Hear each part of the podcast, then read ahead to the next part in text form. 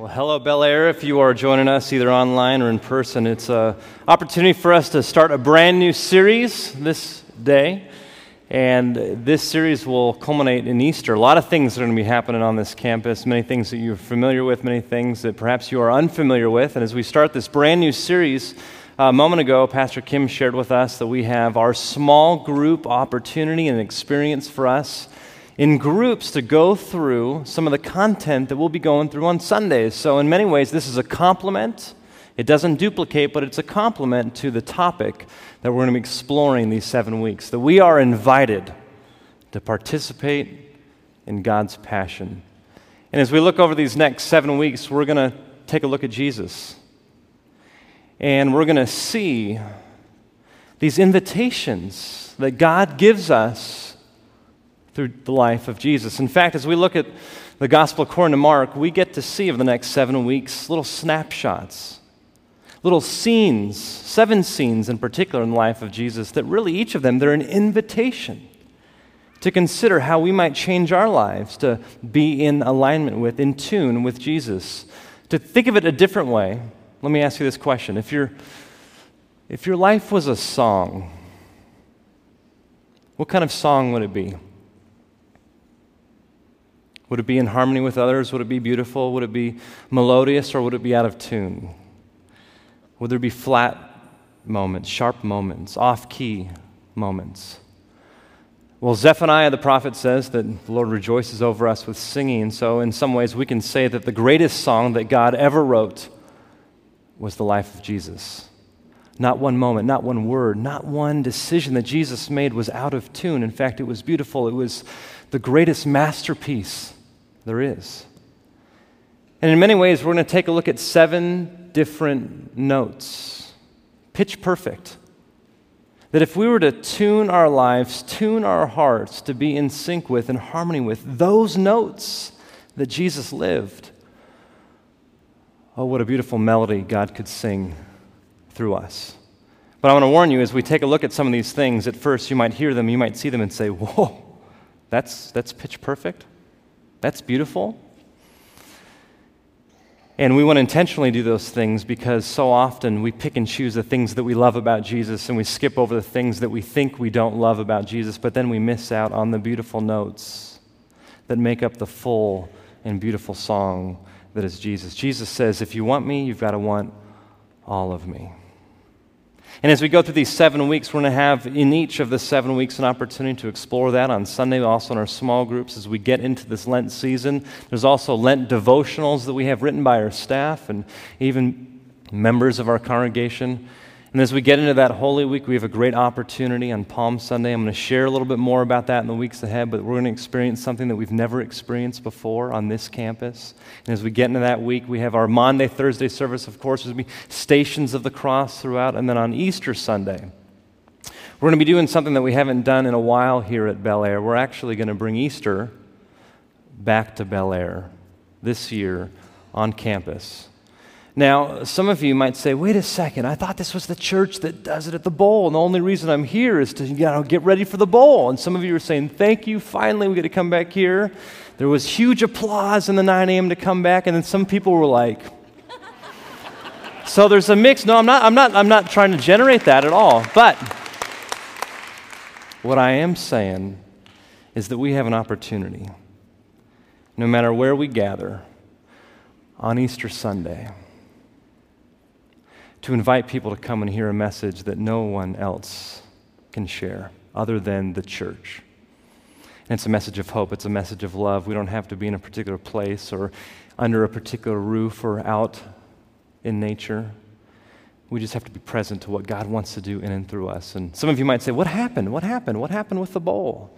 Well, we've got a great relationship with the Hollywood Bowl. In fact, they want us to come back, and they're saying, hey, if you want to come back next year, you've got first dibs. So we haven't lost that relationship or broken that relationship. In fact, there's not going to be any other partner churches that will be doing a great celebration of the bowl as we had in the past. They backed out months ago, and we felt that at this time, in this season of this church, the best thing that we could do to lift up the name of Jesus was to do that here. 8 a.m., 10 a.m., and noon on Easter Sunday. So I'll tell you more about that before we go That's exciting. Anywhere where we lift up the name of Jesus, but we'll explain more of that and explore some more of that. But before we do that, let's listen. Let's look at one of those pitch-perfect notes that Jesus lived with his life. This is just one of the 7 notes that we'll explore over the next 7 weeks. If you have your Bibles, open those up to Mark chapter 11. If you have a pew Bible in front of you, it's the red book. If you're in the front rows, you can reach right behind your legs there. They're in the little cubby, nice and hidden there. And if you're listening online, we're going to Mark chapter 11. We're in the New Revised Standard Version. That is the English version that we're going to be reading from today, and often most Sundays we read from that. And I want you to hear this, and I want you, even as you're listening to this, to remember the backdrop. I'm saying that this is a pitch-perfect note. And we have an opportunity to tune our lives to this. This is Mark's Gospel, chapter 11, verse 12. Let me read all the way through 25. On the following day, when they came from Bethany, he, this is Jesus, was hungry. Seeing in the distance a fig tree in leaf, he went to see whether perhaps he would find anything on it. When he came to it, he found nothing but leaves, for it was not the season for figs. He said to it, "May no one ever eat fruit from you again." And his disciples heard it. Then they came to Jerusalem, and he entered the temple and began to drive out those who were selling and those who were buying in the temple. And he overturned the tables of the money changers and the seats of those who sold doves. And he would not allow anyone to carry anything through the temple. He was teaching and saying, "Is it not written, 'My house should be called a house of prayer for all the nations'? But you have made it a den of robbers." And when the chief priests and the scribes heard it, they kept looking for a way to kill him, for they were afraid of him, because the whole crowd was spellbound by his teaching. And when evening came, Jesus and his disciples went out of the city.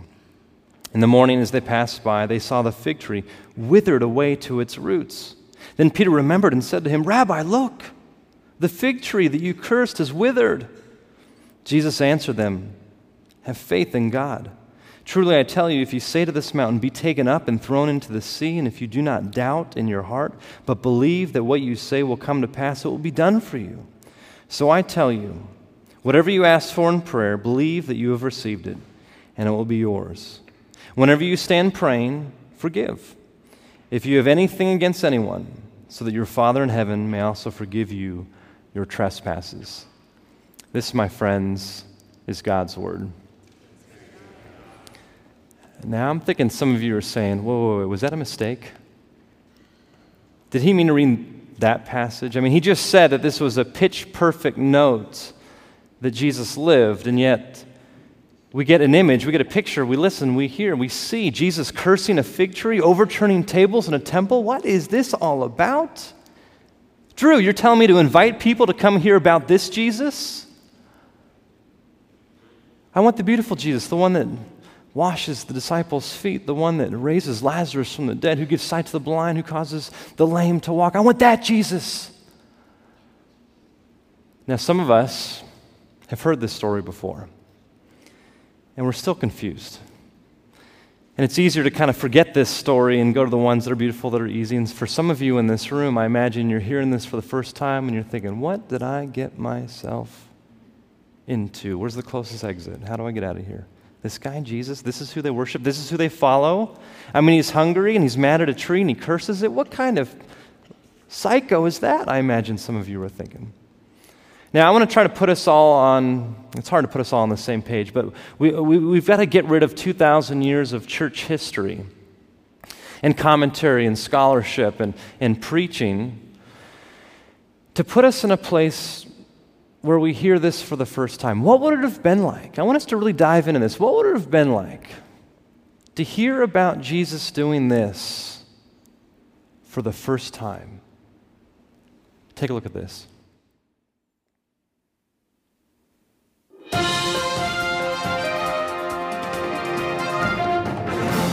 Good evening. Tonight, breaking news on Eyewitness Jerusalem.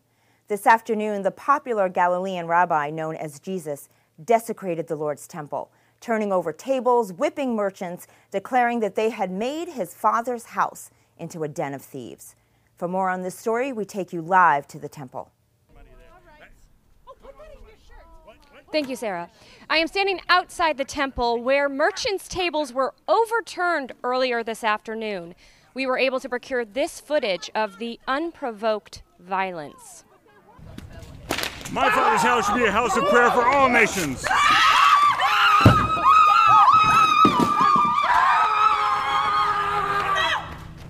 What exactly happened? Well, millions of people, they make their way to Jerusalem every year as part of a pilgrimage to celebrate Passover, and they need animals to sacrifice in the temple. We provide spotless doves and lambs for these weary travelers out of the goodness of our hearts. Sweetheart, please! The cages are broken and the doves are gone! I know!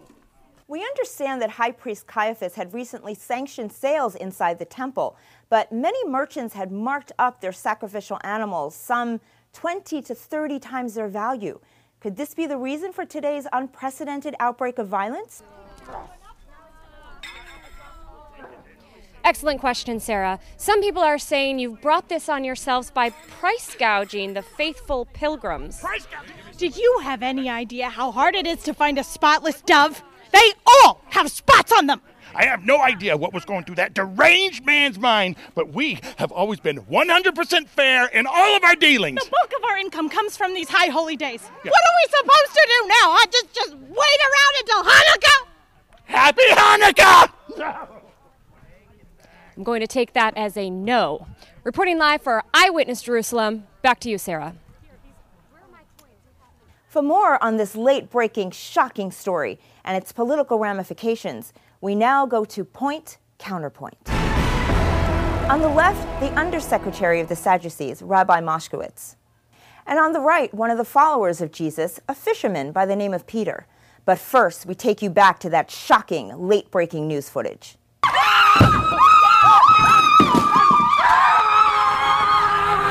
Can you explain your leader's actions, Peter? Sure. Those merchants are corrupting the true purpose of the temple.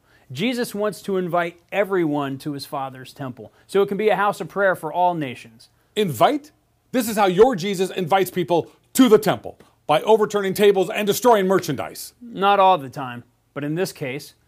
Sarah, I think it is patently obvious that this Galilean rabbi and his uneducated followers are nothing more than common rabble-rousers. That may be true, but the only reason this whitewashed tomb's vestments in a wad is because he and his Pharisee friends are losing power. Oh, that is nuts. In case you haven't noticed, all of Jerusalem is flocking to Jesus. He listens to them, he heals them, and he's not afraid to stand up to bureaucratic windbags like this guy. Oh, I am sorry. That is it. I have to go. We'll be following this growing controversy surrounding Jesus and his growing popularity all week long. On Eyewitness Jerusalem! Gentlemen!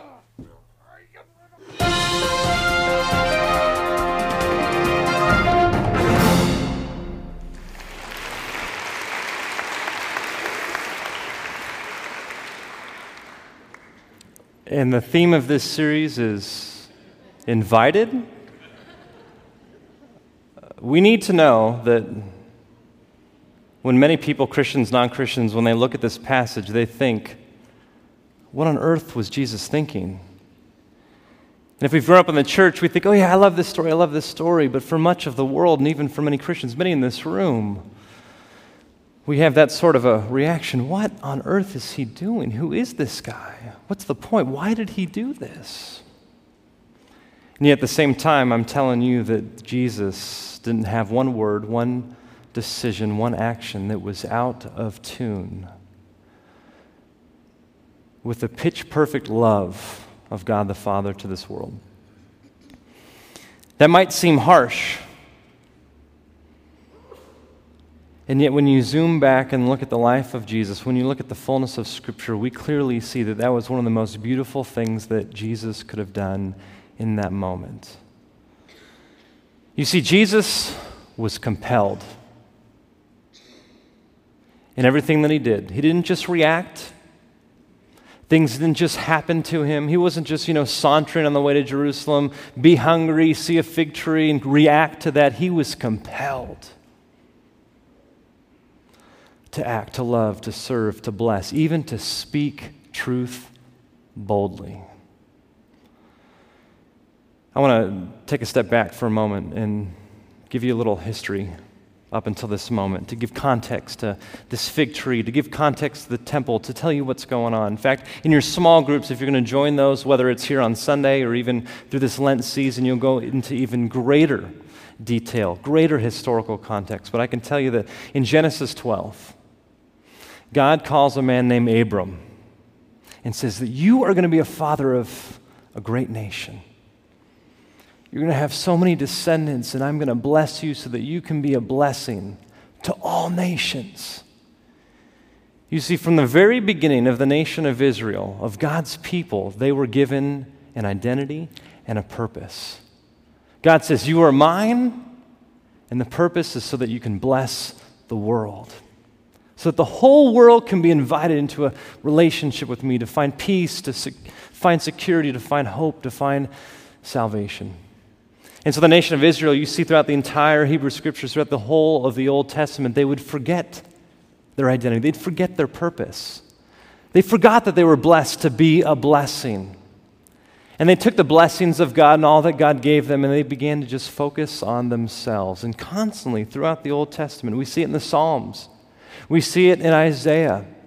We see it in other books of the Bible where the prophets that God speaks through refers to the nation of Israel as a fig tree. And so this theme is interwoven throughout the entire history of the nation of Israel. And constantly there's this accusation to God's people. You're not bearing fruit.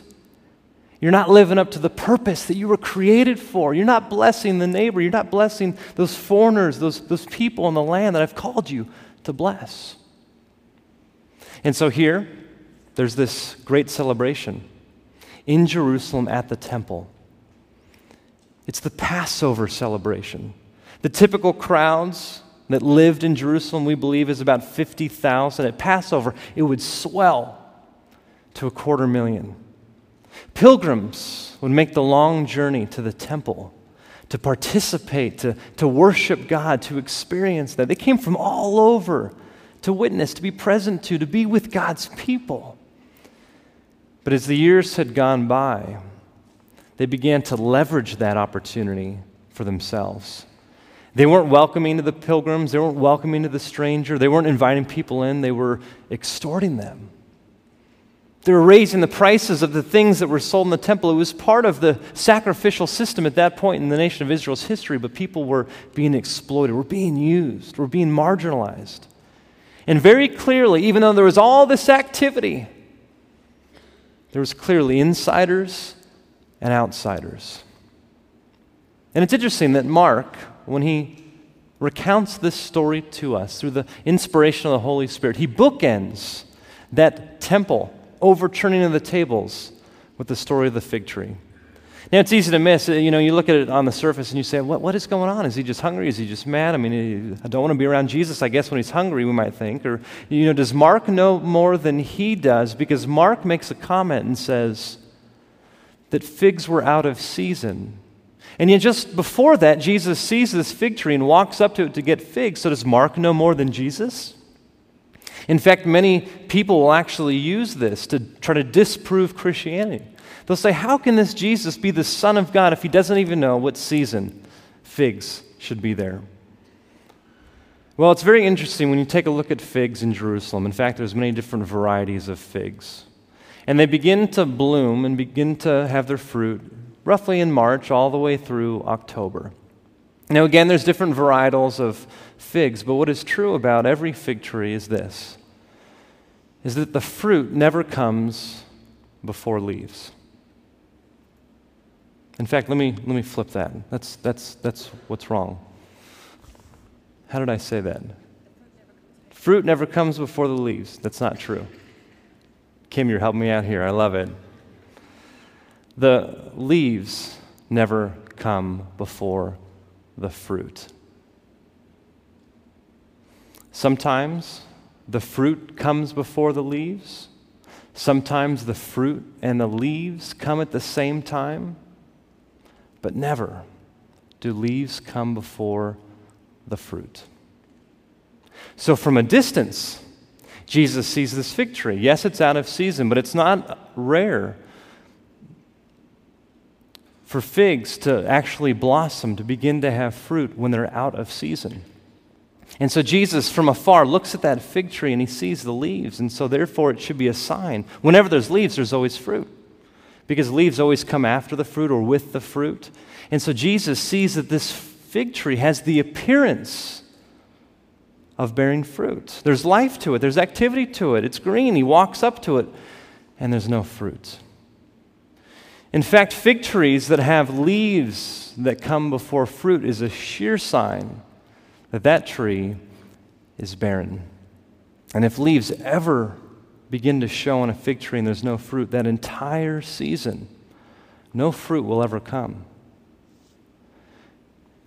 Jesus wasn't compelled to curse that tree because he was hungry.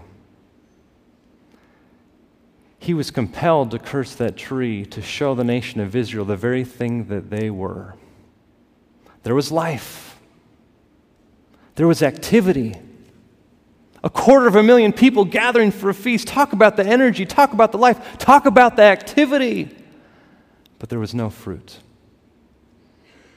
You see, that fig tree that had leaves and no fruit existed for itself. Yes, I know it's a tree, but it really didn't offer anything for others. You see, fruit was for others to eat. There was fruit on fig trees for pilgrims, for visitors, for people journeying to grab, to eat. Jesus was hungry. He wanted to be blessed by that fig tree. And he wasn't, because it wasn't bearing fruit. It existed for itself. It had life to it. It wasn't dead, but it wasn't bearing fruit. And Mark bookends that story of Jesus going into the temple, overturning those tables as an accusation that the nation of Israel at that moment in time, and we can read our own lives into this, that we can have a lot of activity, we can have a lot of life, but are we bearing fruit that blesses others? You see, through faith and trust in Jesus Christ, we get grafted and we are part of God's people, but we are to be a blessing for others. We don't just gather in this place just for ourselves. We don't have life that God gives us just for ourselves, but we have been invited to invite others so that they may come and know the saving love of Jesus Christ. You see, when you look at just the action of Jesus cursing the fig tree, overturning tables, and you miss the bigger picture, you miss that Jesus is doing all this because he is compelled by love. Jesus said constantly, I have come to do the Father's will. There's nothing that I do apart from the Father. It is all for him. Every single thing that he did, even if it caused people to think he was crazy, even if it caused people to think he was out of his mind, even if people thought that he was a madman, even if he would give his life, he did all of it because he was compelled by the love of the Father. You see, that's the beautiful note that rings throughout all of eternity. That every action, every word, every decision that Jesus made was because he was compelled by the love of the Father. And yet when you look at that little moment, it sounds harsh, right? 7 years ago, if you saw me ramming my 2 fingers into my sister's throat, which I actually did, if you saw me ram them into her throat and go like this, you would think, who is this guy? That's pretty harsh. That's pretty violent. Well, who is this guy? And if that's the only scene that you got, you think, I don't want to be around that monster. But if you were to step back and see the full scene of my sister drowning at my parents' house in a pool with me, she was joking around, going up out of the water, ah, and she'd go underwater, ah, and she was kind of making this sound as she went underwater and breathed in so deep as she went underwater that she inhaled a lungful of water. And I'm not trained in CPR. I have no idea what I'm doing. I rush over to her. We're the only ones home. And I try to give her the Heimlich. That doesn't work. I'm freaking out. I'm panicking. I can't tell you why I did what I did. I turned around and I jammed my finger right into her mouth. And I began doing this. And she gagged and vomited all of that water onto me. And it saved her life. Why was I compelled to do that? That harsh thing, that violent thing? Because I loved her. And I loved her so much that I didn't even think about it. I didn't think about what she thought. I didn't think about if people were watching what they'd think. I didn't think that 7 years later I'd use this in an illustration in a sermon, but I went in there because I loved her so much. And Jesus comes in and he overturns these temples because he loves us so much. And he says that if you think that this relationship with me is just so that you can be blessed, to exclude others, to keep people on the margins, then you're missing the whole point. And I will shake up the status quo. I will come into your life, and it might seem violent, but it's out of love. You see, when we can listen, when we can look at that beautiful, pure note that Jesus lives consistently throughout his life, when we can allow that note to be sung over us, as Zephaniah says, that God rejoices over us with singing. If we can sit in that, if we can allow that to saturate our ears and our mind, our heart, our entire being, then after a while, when we sit in that love, when we receive that love, as Paul says, then therefore, it's Christ's love that compels us. Because we're convinced that one died for all. Therefore, this life that we live, it's not for us. It's for him. You see, the word should isn't very compelling. If a pastor, if a teacher, if someone in your life says, you know, you should do that because that's what Christians do, that's not going to compel you to action. It's not going to compel you to serve. It's not going to compel you to love others. But the more you listen and look at this love of Christ, the more your heart, through God's Spirit, begins to be tuned, and you become to be compelled to action, to serve, to love. You see, it's Christ's love, it's only Christ's love that's going to compel you to, at work, share your faith with somebody. In the midst of them confiding to you the broken marriage that they have, and you say to them, you know, I know that I've never talked to you about Jesus ever before, but I've found even in the brokenness of my marriage, hope in Jesus Christ, and he's transformed my marriage. I know that he can transform your marriage. Can I pray for you? There's nothing that's going to compel you to do that other than the love of Christ if you experience that. If you were at work, with your family, with your friends, on the 405 at the DMV, there's only one thing that's going to compel you to live and to love like Jesus. It's by listening to and looking at and saturating yourself and your life in that pure note of a compelling life that is Jesus Christ. You know, it's impossible for me to even think about that phrase that Paul reminds us. It's Christ's love that compels us so that we live not for ourselves but for him, without thinking, boy, of the martyrs who gave their life for Christ. This last week in Libya. Now, some of you know this story. You've been emailing me. You've been saying, hey, Drew, please pray for them. Can you share something? And so some of you aren't sure what I'm talking about right now, but the reports that it's been all over the news, in case you've missed it, there were 21 young men taken hostage by ISIS. They were each given a choice. Either turn away from Jesus or face death. Reports have come out that actually of those 21, one of them from the nation of Chad in Africa, when he was taken hostage, when he was kidnapped, he was not a Christian. He could have very easily been let go. They assumed he was Christian, but they found out that he wasn't Christian, and as he sat captive, as he was surrounded by these young men who were so in love with Christ, who were so compelled by the love of Christ that they wouldn't turn their eyes off of him, that they were willing to even die for their faith, this young man from Chad, in captivity, gave his life to Christ. Because their love was so compelling, he wanted just to be a part of that. All 21 of them were killed for their faith. Why would they do that? What would compel them to do that, to lose their life? It wasn't because somebody said, you should do that. It wasn't because they thought, okay, if I do this, maybe God will love me. No. They were so compelled by the love of Christ that they were willing to give their lives for him.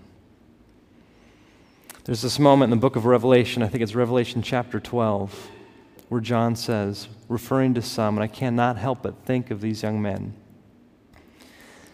that they didn't love their life so much that they would shrink from death.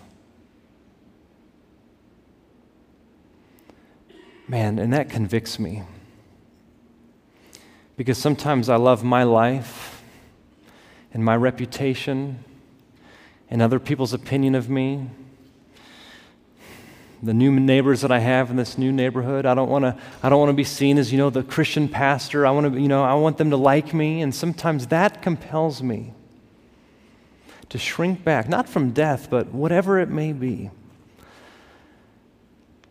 Man, and I need to repent of that. I need to ask God for forgiveness that He does forgive, but I got to wake up to this truth that I have a love that is being showered and lavished upon me, and sometimes I miss it.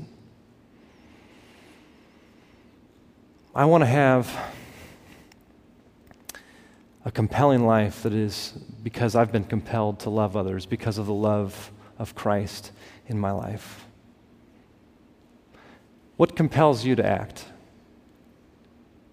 It's your friends, your families, your neighbors, your kids, your grandkids, your coworkers. Is it fear? Insecurity? Anxiety? Is it a need to control? Is it a need to fit in? Is it a need to be loved? Are you compelled by the patterns that your family system has put upon you? Are you compelled by the addictions that you have in your life? You see, every single one of us is compelled by some force outside of ourselves. If we think that we can control those things, that's the whole self-help movement. That's what the self-help movement is all about. It's impossible to control all the forces in life, and what we can do is we can direct the one thing, the pure thing, the loving thing, the amazing thing to compel us, to direct us, to shape us, to transform us in our free will, and that's the love of Christ.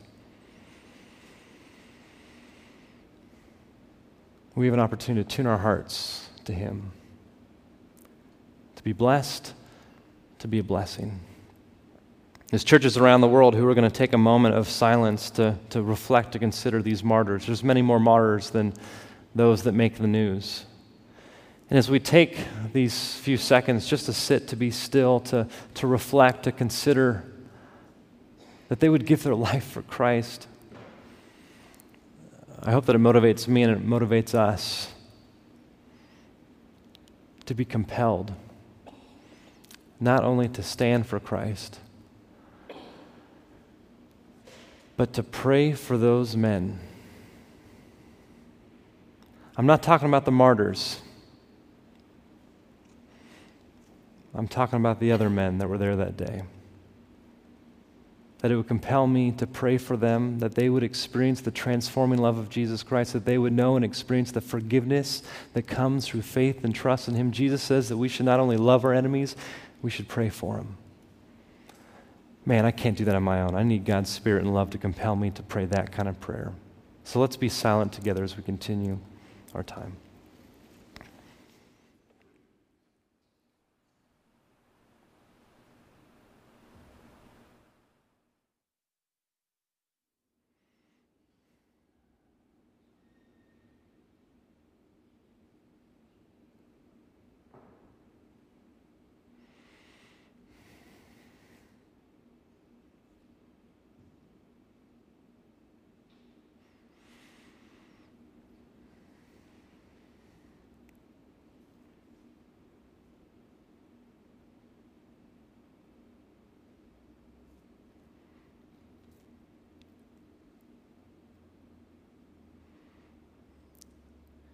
Jesus, I pray that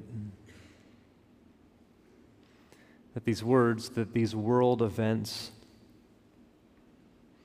would cause us to take a longer look at you and a longer listen of you. That we would hear that everything that you did was out of love for us. That you were compelled by the Father's love for us. May we be caught up in that love. so that we too may be compelled to do things that would cause us, our families, our workplaces, this city, this world to flourish. May we be your instruments as we invite you to sing that beautiful song through us by the power of your Spirit. In Jesus' name we pray. Amen.